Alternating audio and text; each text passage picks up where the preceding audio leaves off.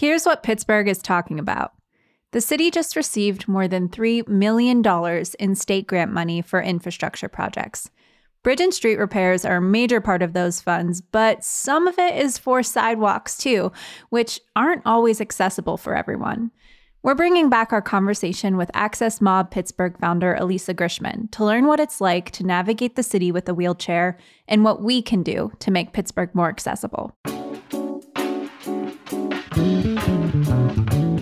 It's Wednesday, March 22nd. I'm Francesca Dabecco, and this is CityCast Pittsburgh.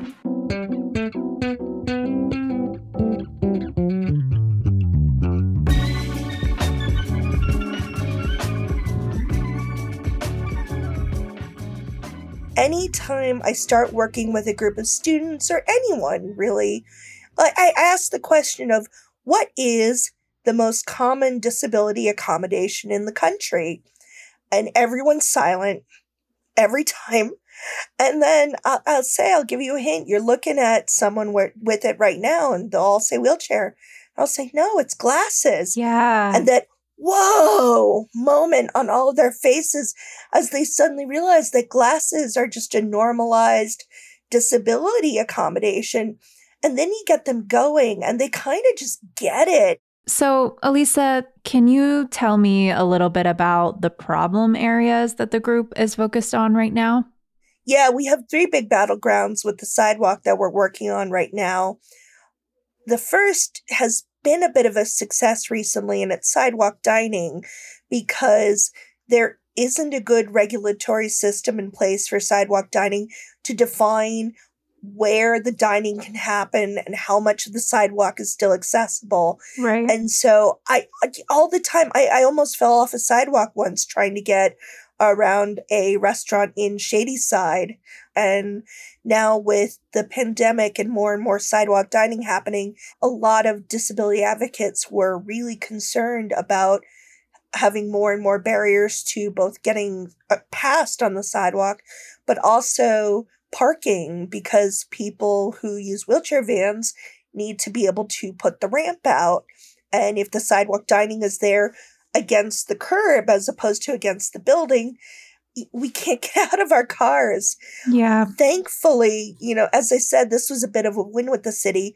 We had a number of people working directly with city council people, and they got the changes made to make sure that there was enough defined space to let people get past and to make sure that it was written down that sidewalk dining had to be against the building rather than against the curb. So, mm. you know, at least that one, there's a, a bit of hope.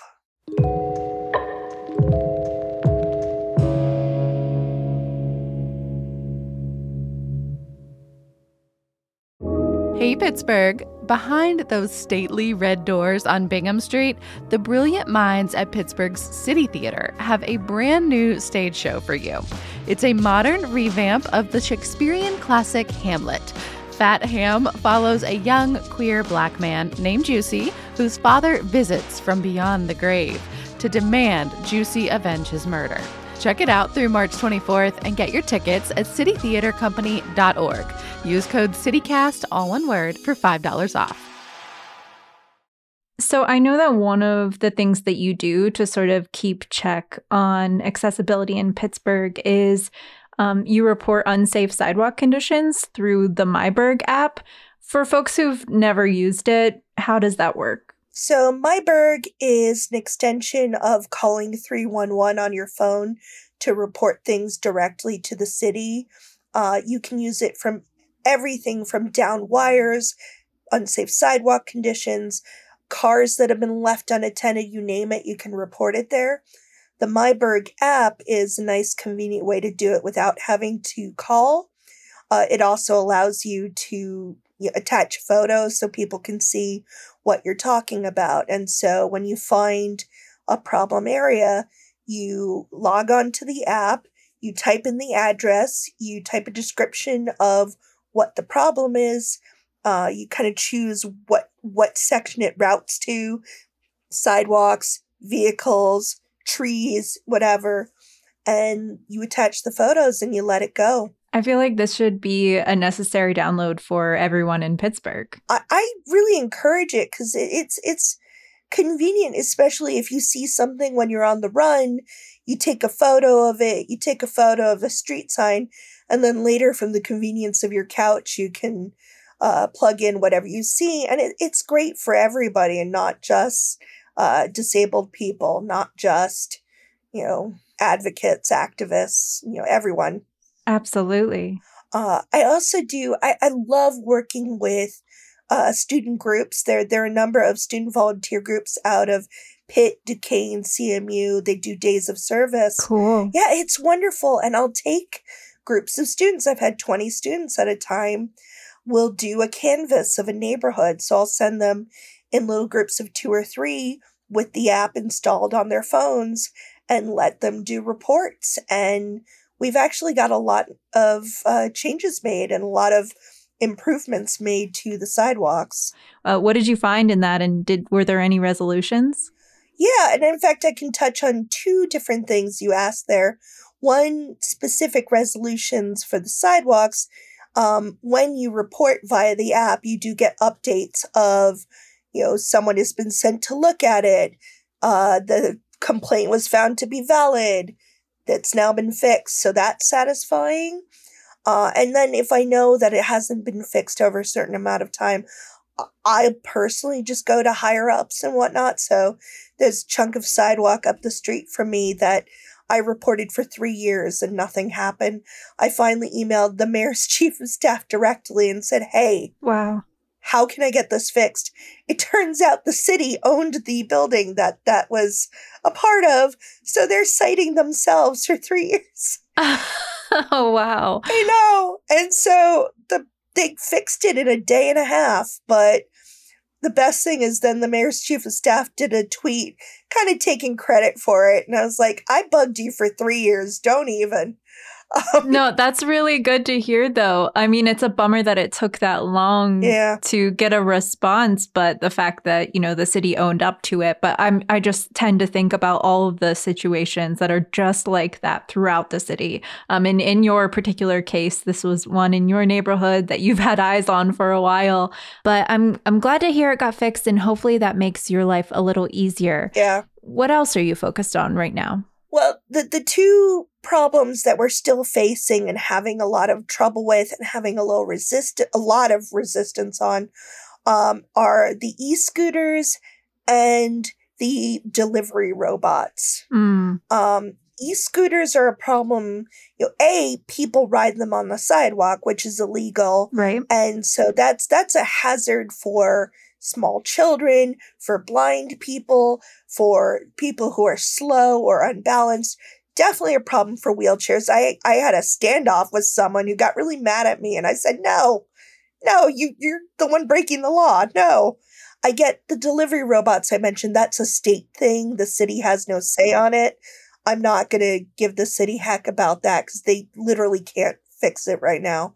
We could just get humans and pay them better and they would do a good job. Good point. You know, there is time and a place where an autonomous vehicle is useful, but you know, essentially the things that the state are planning, it, it, the state is planning on bringing in these very tall robots that can go at quite impressive speeds.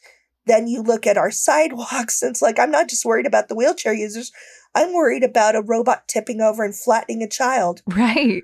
Yeah. I shouldn't laugh, but like it's going to happen. And and these robots are going to have to navigate the same sidewalks that you're trying to fight for. And it pisses me off. It pisses me off that they might improve the sidewalks for the robots, but not for wheelchair users. Like, that is bull. I like when you get fired up, Alisa. I should have more rights than a robot. I should be more valued Absolutely. than a robot. I get that I don't have it, you know, bring income to the city, but like, my humanity should be more important than a robot.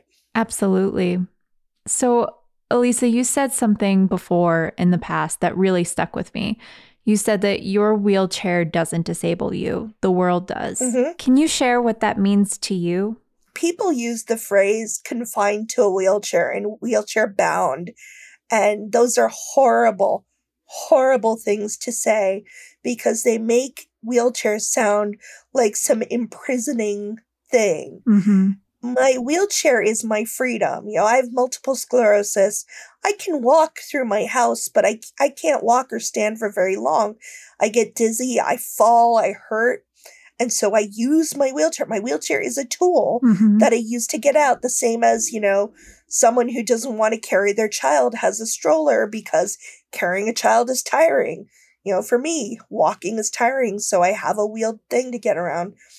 You know, in a world that had great sidewalks, sliding doors, ramps, I wouldn't be disabled. I'd be able to get everywhere just the same as, you know, someone who's currently able bodied is able to do now. It's you know, it it's the it's the world that creates the disability, not my chair.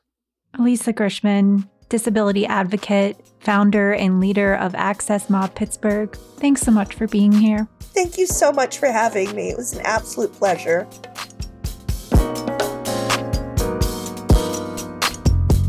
Before you go, a little more news. Remember the pandemic home buying frenzy that had people outbidding and overpaying for houses? According to real estate experts, the fight is fizzling out, and Pittsburgh area home prices are expected to stabilize. The median home price in Pittsburgh last month was 200,000, which is a 7% drop from last year. Senator John Fetterman still claims Braddock, but he doesn't have an office in Pittsburgh, at least not yet. He's still getting inpatient treatment for depression, but his office says they're going to open a home base in downtown next month. It'll be his fifth in state office. And the 1027 Healing Partnership plans to keep working another five years. The group was created in 2018 in the aftermath of the mass shooting at Tree of Life Synagogue in Squirrel Hill. They provide mental health support, and right now, with the trial for the accused shooter coming up in April, there's a lot more work to do. Our very own Mallory Falk, who grew up attending services at Tree of Life, talked to them on the anniversary of the attack about processing that grief. We'll have a link in the show notes.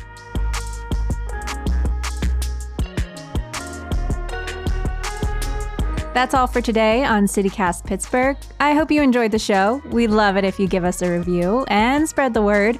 Tell your friends, neighbors, the checkout folks at Giant Eagle.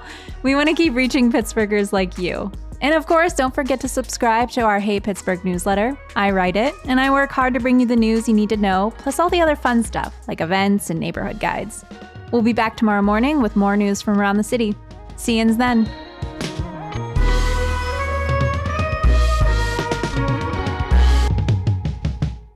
This is my this is my trial one, sorry.